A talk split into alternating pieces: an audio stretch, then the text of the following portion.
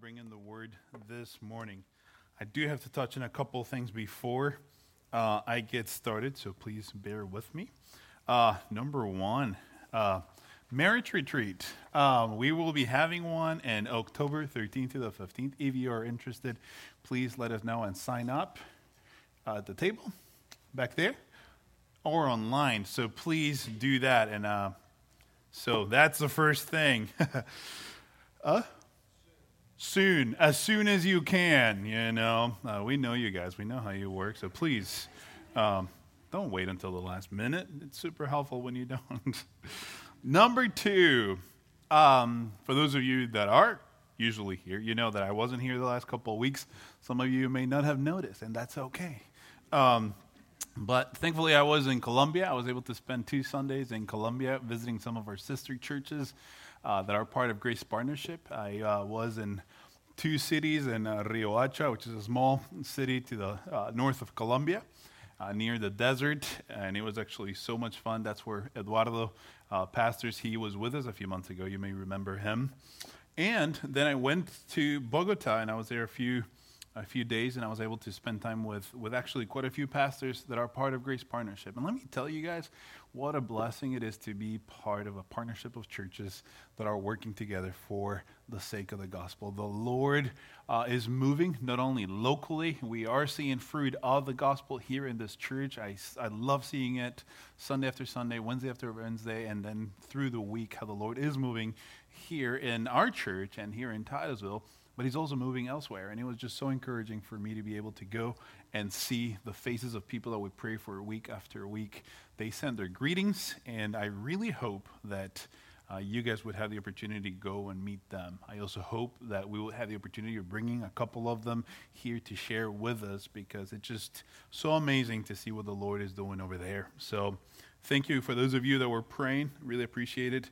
Um, one of the things that I loved uh, about being in Colombia was that towards the end, I was really like, I want to get home. I loved it, I enjoyed it, but I was like, I need to be home. I want to be with my family, and I want to be with my local church. I missed you guys so much, and so it is good to be back home worshiping with you guys. One last thing before we jump into the service. Uh, as you can tell, from my faith and my exotic accent. I am, you know, originally from Guatemala. I was born and raised in Guatemala. And when I preach, my parents actually watch online. And today is actually a very special day. Today's my dad's birthday. And so if you give me guys a second, I, I'm going to just say happy birthday to my dad, okay? Papi, te amo, feliz cumpleaños, te amo con todo mi corazón, y Dios te bendiga. and so I have a great dad, guys, and so I just wanted to take a moment to do that. With that said, uh, let us jump into the message this morning. This morning, we're actually reading one of those passages that we're all so familiar with. Today, we're talking about David and Goliath. It's probably the most popular story that comes from the Bible that is known in our culture. Uh, whenever you know you hear David and Goliath, when it comes to, to sports, when it comes to different settings, and so the world knows the story of David and Goliath. We know the story of Goliath, but you know what? Sometimes we are blinded by the things that we're familiar with, and so. Uh, you know, I know that you've heard this story a million times. You have probably heard it taught the wrong way. Maybe you've heard it taught the right way. If you've been uh, in reform circles for long enough, you've probably heard the whole you're not David kind of thing, which is true. Uh, but the reality is that you already know exactly what happens in this story, and so you may be tempted to check out and check that box of, like, I already know this one, let's move on. I want to ask you this morning I want to plead with you. Would you please lean in to the Word of God this morning?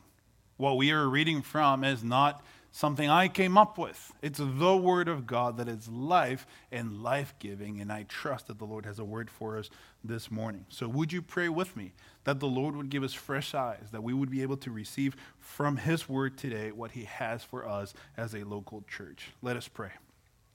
Heavenly Father, we come before you this morning, Lord, thankful for your word, thankful that you have provided for us, Lord, fresh revelation, Father, that you spoke your words and that you gave this to your people, that we would be guided by it day after day. Lord, I pray that as we, as we look at this passage, that you would give us discernment, that your spirit, Lord, would help us see what you have for us today. Lord, I do pray for my brothers and sisters that are listening to this message, Father, that you would always give us as a church discernment, Father, that we would know when the word of God is being rightly handled. Lord, I pray that if there is anything that I say, that comes out of my own wisdom. Father, anything that I made up, Lord, I just pray that that would fall down and be forgotten. Lord, help us be people of the book, people that love your word, and people that recognize it uh, when it is being preached. Uh, according to it, Lord. And so I thank you so much for your word this morning. In the name of Jesus, I pray. Amen. Amen. Amen. So, uh, we're going to read, uh, we're going to start by reading uh, the passage. I'm not going to read it all. Um, you might be surprised to know that there's actually 58 verses in this story. It's a, a story that we can summarize so quickly, but it's pretty lengthy uh, as it's detailed in 1 Samuel 17. Uh, but I want to start by reading the first 11 verses. And here I want you to notice, as you read the story, I want you to think of what Josiah said a moment ago. We live in a broken world, and we have a real enemy. So, would you read with me, uh, verses 11 through, I mean, 1 through 11. It says this It says, Now the Philistines gathered their armies for battle. And they gathered at Socoh, which belongs to Judah, and encamped between Socoh and Azekah and Dammim. I don't know how to say it, but you don't either, so that's okay. and Saul and the men of Israel were gathered and encamped in the valley of Elah, and drew up in line of, um, of battle against the Philistines. And the Philistines stood on the mountain on the side, and the Lord stood on the sorry, and Israel, I am so sorry. Israel stood on the mountain on the other side with a valley between them. And there came out from the camp of the Philistines a champion named Goliath of Gath, whose height was six cubits and a span. He had a helmet of bronze and his head uh, on his head, and he was armed with a coat of mail, and the weight of the coat was five thousand shekels of bronze.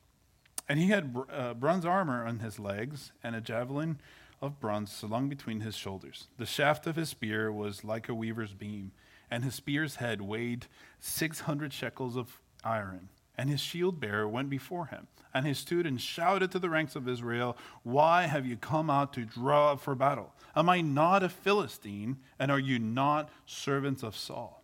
Choose a man for yourselves, and let him come down. And if he is able to fight with me and kill me, then we will be your servants. But if I prevail against him and kill him, then you shall be our servants and serve us. And the Philistine said, I defy the ranks of Israel. Give me a man that we may fight together. When Saul and Israel heard these words of the Philistine, they were dismayed and greatly afraid. In the last few weeks, church, we've talked a lot about the relationship between Israel, the Israelites and the Philistines, and it's safe to say that it's been a little tense.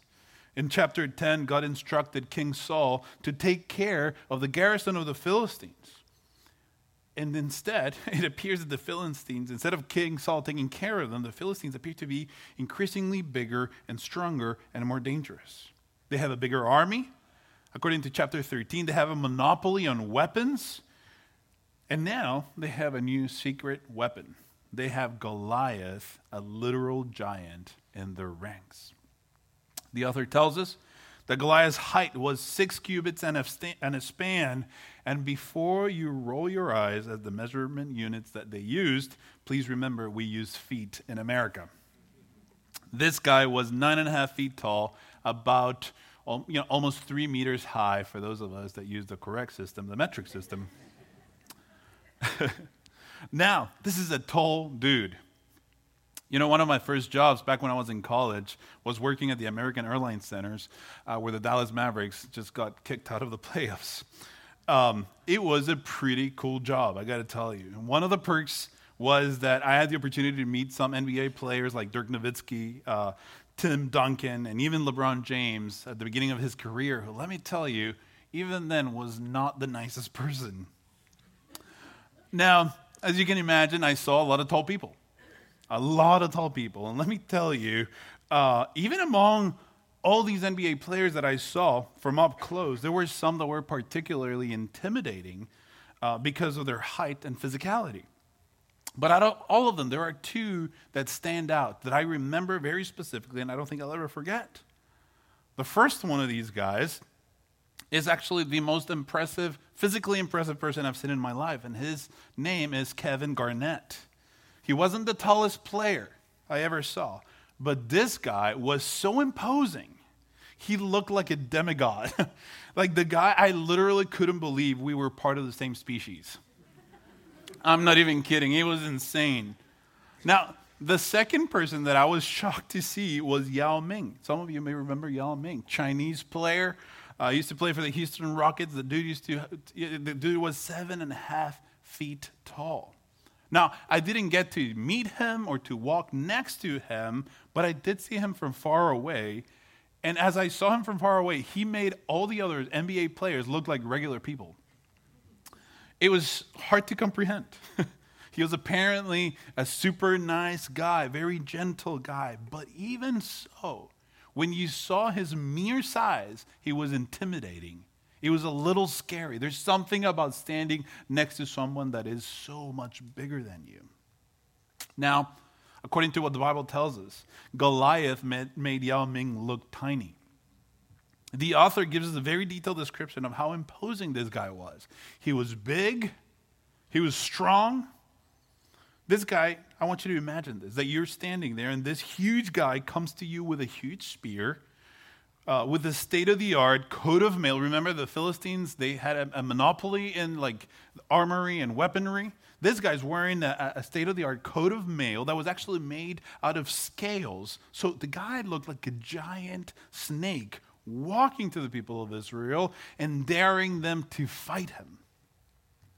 The picture we see here is of a giant bully seeking to intimidate the people of God. Goliath of Gath was an arrogant giant trying to subjugate the people of Israel through fear. He was what they called the champion. He was a champion challenging the Israelites to choose a man among themselves to fight for them. Now, this may be weird for us, but this was a practice in ancient history where to avoid, uh, avoid bloodshed, uh, the, this practice, you know, instead of having a battle, they would, each nation choose a champion, they would duke it out, and then whoever won would be the winning nation. Now, we know from the rest of the story that Goliath was lying. He said, If you defeat me, we will be your servants. And that wasn't the case. Now, Goliath, like I said, was huge and scary. The people of Israel found themselves in a terrifying situation because though he was only one man, nobody wanted to be the one that would fight him. As Josiah mentioned earlier, the last couple of weeks, have yet again reminded us of the fact that we live in a broken and dangerous world. If we look at the recent headlines raging from, the, from Congress trying to pass a law to allow full term abortion, to the Buffalo shooting, to the, to the most recent shooting in Uvalde, where 18, 19 kids and two adults were senselessly murdered. These are fellow image bearers created in the image of God. They were killed and disposed of. Even in our, my own neighborhood in peaceful Titus, Florida, in the last week, there's been two random shootings. It is clear, church, that death and sin are ever present. These examples I just read are just one kind of danger, and it's the most kind of the most visible kind. But we live in a sin-ridden world that is broken. We live in a culture of death. Not only do we know this by looking around, by reading the headlines, but we know this by personal experience. We know this because Scripture tells us that death and sin reign in this broken world. Since the fall of man in Genesis 3, all of creation has been tainted um, and, and, and distorted by sin and by death. Every man and woman has been born into sin, and sin has tainted every area of our lives. This is what we call the doctrine of total depravity. This doctrine doesn't teach, as some might say, that we are all as evil as we can be, because that's not true, because, you know, ultimately even Hitler could have kicked another dog.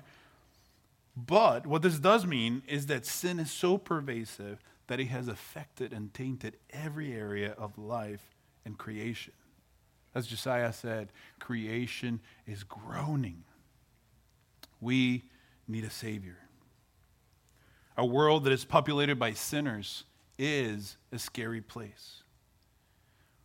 But before we move on, I do think it's important that we clear that, that, that I clarify this. That we live in a broken world, we also live in a beautiful world. One that was created by a loving Father, a benevolent creator. God created this world and he said that it was good. So, not everything is bad in this world, but still, even if there is beauty, even if there is good in this world, we are all well aware that we have an enemy. We live in a broken world. Just like the people of Israel, at times we find ourselves in situations that can be absolutely terrifying. Sin and death are out there, and if we're honest, it is scary sometimes. The Bible tells us we also have an enemy that prowls like a roaring lion seeking for some to devour. So the question is what do we do when we find ourselves in that situation? What do we do when we find ourselves in a broken world, a scary place? What do we do when we find ourselves like the, like the Israelites, helpless in, face, in the face of danger? Well, our nature is to look for a deliverer, isn't it? Our nature is to look around and find someone or something that will save us. So we set our eyes on a champion, one that promises to deliver us. So the question for you this morning is who or what is your champion? Maybe not the one that you would say, but functionally, really, what is the thing that you look at for hope, for salvation, for safety, and for comfort in this broken world? And let me ask you this morning can your champion actually deliver? In verse 8, we see Goliath say, Choose a man for yourselves. And guess what? The Israelites had already done just that. In chapter 8, eh, verse 18, if you remember, Samuel warned the people of Israel, and he told them, In that day you will cry out because of your king, whom you have chosen for yourselves. You see, the Israelites had already chosen a champion. His name was Saul. As Tim said last week, they had voted with their eyes. They chose a king, but not just any king. They chose an impressive king, one that was tall, one that was handsome, one that was impressive to the other nations. The question is can this king deliver? Can this king actually save them? Is this the king they need? The answer is no. We saw in verses 11, uh, 10 and 11 uh, that a king of our own choosing is unable to deliver. They chose Saul, a champion for the Israelites. And you know what the Bible tells us? Verses 10 and 11 tells us that he, with the people of Israel, was dismayed and greatly afraid. Saul is once again utterly unable to deliver his people. What was so attractive for the Israelites in chapter 8, a tall, handsome guy, completely falls short in their time of need. You see, just like the Israelites, we often place our hope for salvation on the wrong thing. How often do we look at our bank account, at our job, at our friendships, or maybe even at the White House for safety and comfort? Sometimes we think if I only had more of that, I would be safe.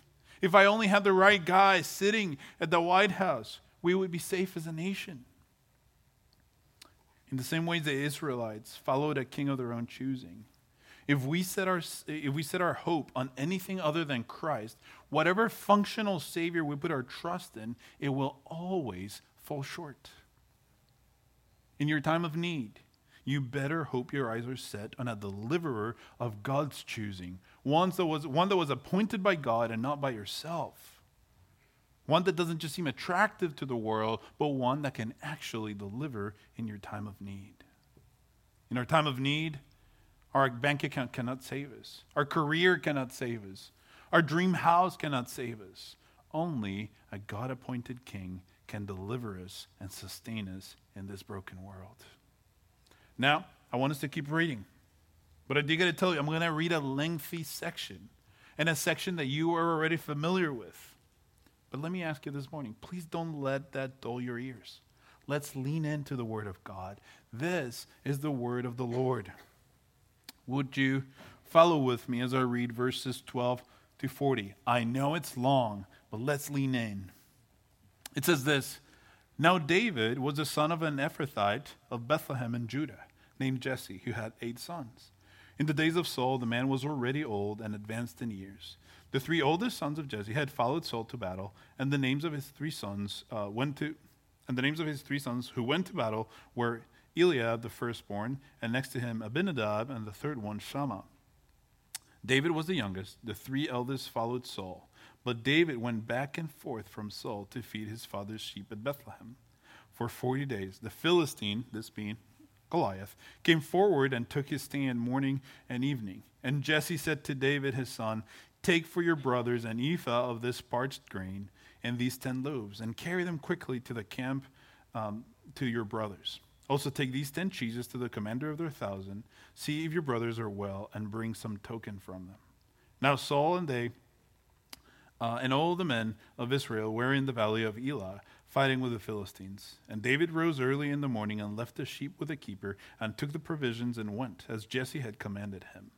And he came to the encampment as the host was going out to the battle line, uh, to the battle line, shouting the war cry. And Israel and the Philistines drew up for battle against um, army against army, and David left the things in charge of the keeper of the baggage and ran to the ranks and went and greeted his brother.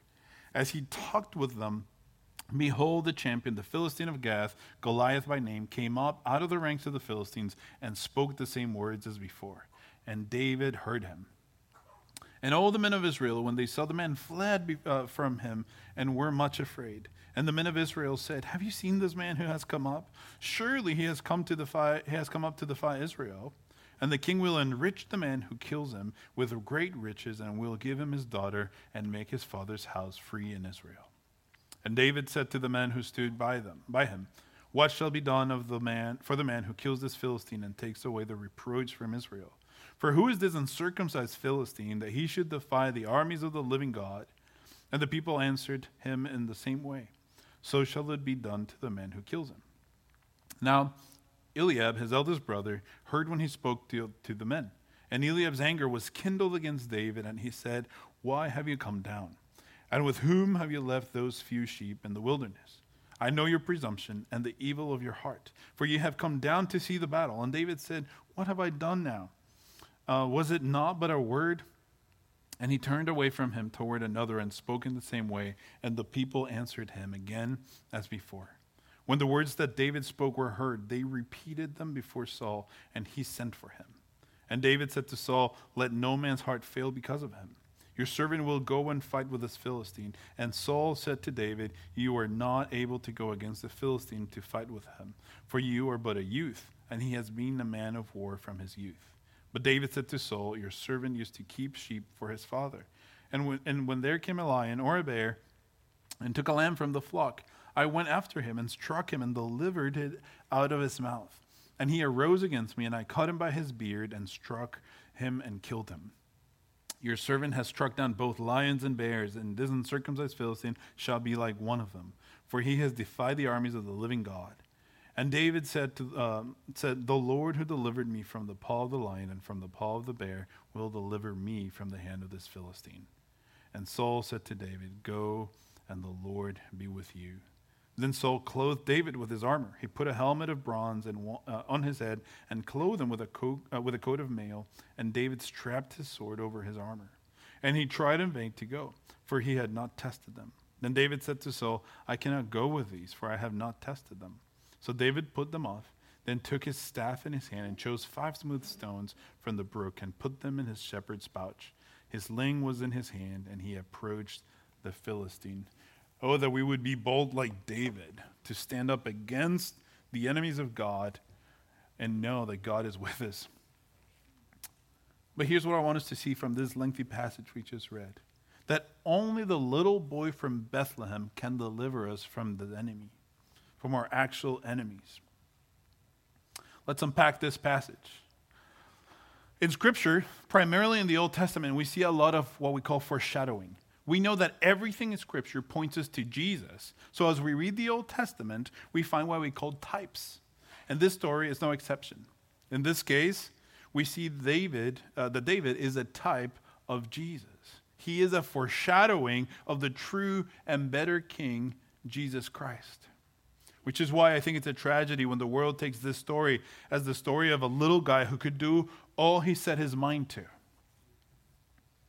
I believe that we can learn a lot from David and the way that he trusted the Lord in the face of a giant, in the face of someone who was defying not only the people of Israel, but God himself, even if we admire that and we can learn from him in this story, like we've heard before, we are not David. David here is a type of Christ. And his victory on behalf of Israel in this story is a foreshadowing of Christ's victory at the cross on our behalf. I want you to see this that the little boy from Bethlehem is despised by his peers. He goes, uh, he hears the threat of Goliath. He goes and he starts asking questions, and he's like, I'll, I'll fight him. And his brothers, the people around him, the army, even the king Saul himself, despise him. In the same way, another boy from Bethlehem, Jesus, was despised not only by his family, but by his neighbors, and ultimately the rulers and authorities. Jesus Christ, the Son of God, was despised and mocked and mocked. He was rejected so that you and I would be accepted into the family of God. Now I want you to see in verses 38 to 40 that this little boy from Bethlehem laid down kingly clothes so that he could deliver us.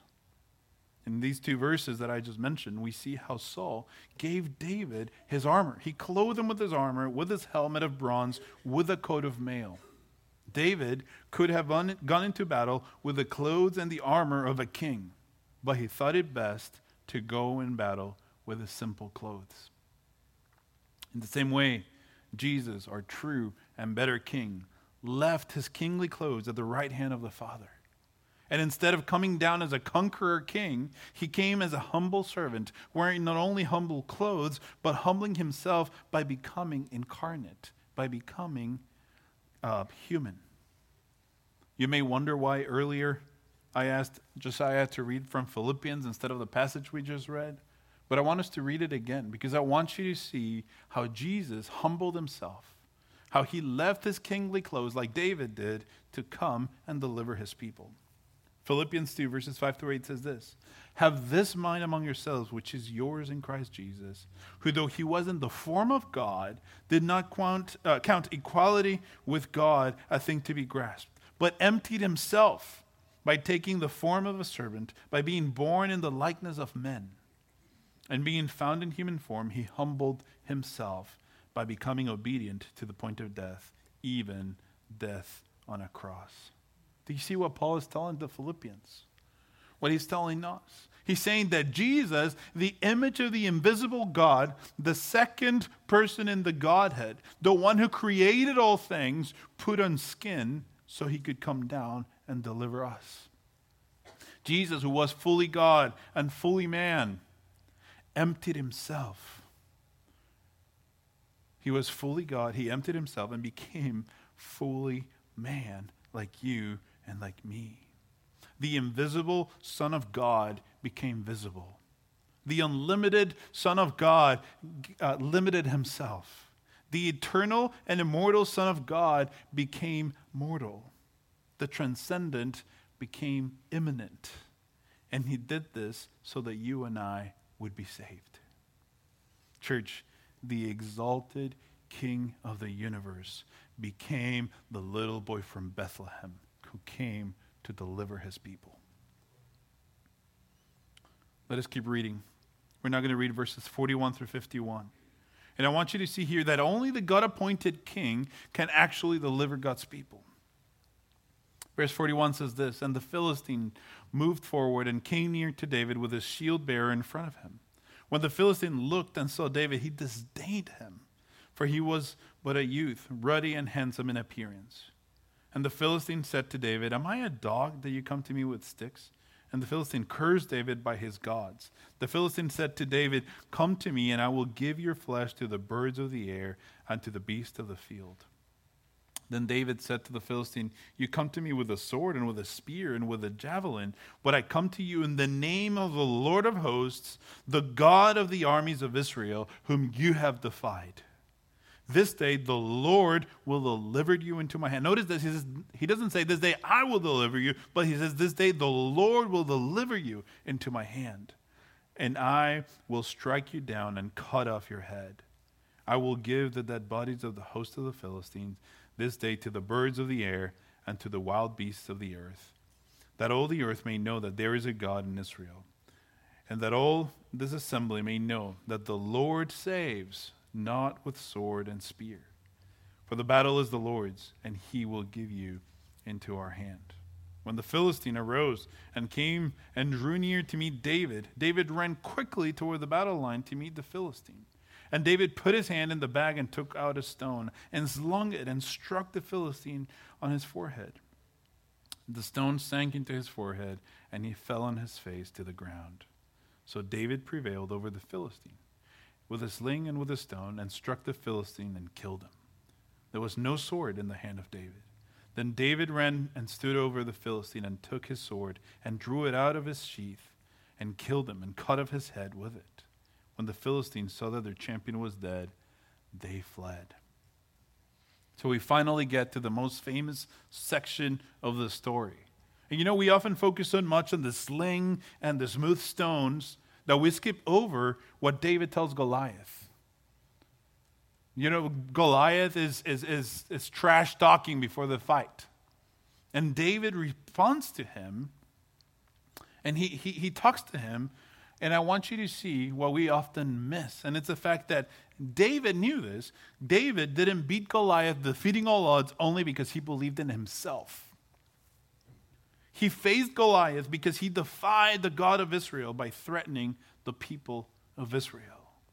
You see, this story is not about how you uh, can do whatever you want as long as you believe in yourself.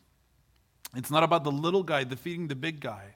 This is the story how only a God appointed king can deliver his people. This story is not about David. David is here but a shadow this story is about the history of the world, a broken world that only has hope by looking at a real Savior, Jesus Christ. In this passage, we read, um, uh, and in this passage we read, I'm so sorry, we see how the little boy of Bethlehem defeated the enemy of God's people, not with a sword or a spear. What we see in this passage is a foreshadowing of the fulfillment of what was promised to God's people in Genesis 3 14 and 15. You may remember after the fall, when God is cursing the serpent, he says these words to it. He says, Because you have done this, cursed are you above all livestock and above all beasts on the field. On your belly you shall go, and dust you shall eat. All the days of your life, I will put enmity between you and the woman, and between your offspring and her offspring. He shall bruise your head, and you shall bruise his heel. Church, this is what theologians call the proto-evangelium, the first promise of a Savior. This is the first, the first sermon, the first declaration of the gospel. When God told the serpent that the Son of Man would bruise his head and that he shall bruise his heel. Throughout the Old Testament, we see other foreshadowings of this promise. We see, for example, when God provides Abraham with a ram so that Isaac may live. We see it when Moses delivers the people of Israel out of slavery in Egypt. We see it when Joshua brings the people into the promised land. We see a lot of foreshadowings in the Old Testament. And here we see it again when the little boy from Bethlehem becomes the champion of Israel, when he defeats and beheads the giant snake. Church, Christ came as a little boy to Bethlehem, and he defeated sin on our behalf. He crushed the head of the snake so that you and I would have eternal life. Church, how about we stop putting our trust in lesser kings of our own choosing and make the little boy from Bethlehem our king? By this, I don't mean only in word, but by the way that we live. Let me again ask you this morning who or what is your soul? Your, your, your soul, the king. Who or what is the king in your life that you have entrusted your life to and that you live for? What is it that you look for, that you look to for comfort, for safety, for hope that will one day fall short? Let us this morning, as Hebrews 12 2 says, fix our eyes on Jesus, the founder and the perfecter of our faith, who for the joy that was set before him endured the cross, despising the shame, and is seated at the right hand of the throne of God. Herman Bavinck, a Dutch theologian, who's one of my favorite theologians, he says this uh, in one of his books. He says, Man is an enigma whose solution can be found only in God. Let me say that again. Man is an enigma whose solution can be found only in God. Church, let us stop trying to find our solution in the world. Let us stop trying to find our solution in lesser kings. Let us instead set our eyes in Christ alone, our victorious King, who has already defeated sin and death on our behalf, that we may live for him. This leads us to the last portion of the book, of, the chapter, I'm sorry, that is often ignored, but I want us to take a moment to, to, to look at it. Verses 52 to 58. It says this It says, And the men of Israel and Judah rose with a shout and pursued the Philistines as far as Gath and the gates of Ekron, so that the wounded Philistines fell on the way from uh, as far as Gath and Ekron. And the people of Israel came back from chasing the Philistines, and they plundered their camp. And David took the head of the Philistine and brought it to Jerusalem, uh, but he put his armor in his tent. As soon as Saul saw David go out against the Philistine, he said to Abner, the commander of the, ar- of the army, Abner, whose son is this youth? And Abner said, As your soul lives, O king, I do not know. And the king said, Inquire whose son the boy is. And as soon as David returned from, the, from the striking down of the Philistine, Abner took him and brought him before Saul with the head of the Philistine in his hand. And Saul said to him, Whose son are you, young man? And David answered, I am the son of your servant Jesse, the Bethlehemite. Now, here's what I want us to notice from, from this passage. I want us to notice what happens after the defeat of Goliath. This is the, the part, like I said, that we often skip we see that as a result of David's victory, the people of Israel and Judah did two things. First, they rose with a shout. And secondly, they pursued the Philistines.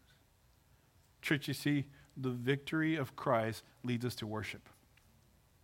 When the men of Israel saw that their enemy was defeated, they rose with a shout. You see, when we understand what Christ has accomplished at the cross in our behalf, we join Paul in saying, Thanks be to God who gives us the victory through our Lord Jesus Christ. If you are in Christ, if you have placed your trust in Jesus, the true and better Savior, his victory leads you to praise and to worship. Megan tells me that me and my kids have a, a pretty obvious tell when we like the food she makes us. She tells me that whenever I like the food I'm eating, I tend to dance a little. I had never noticed that, but now I see that it's true because I see it in my kids as well. And I guess it's true. I, I love me some good food.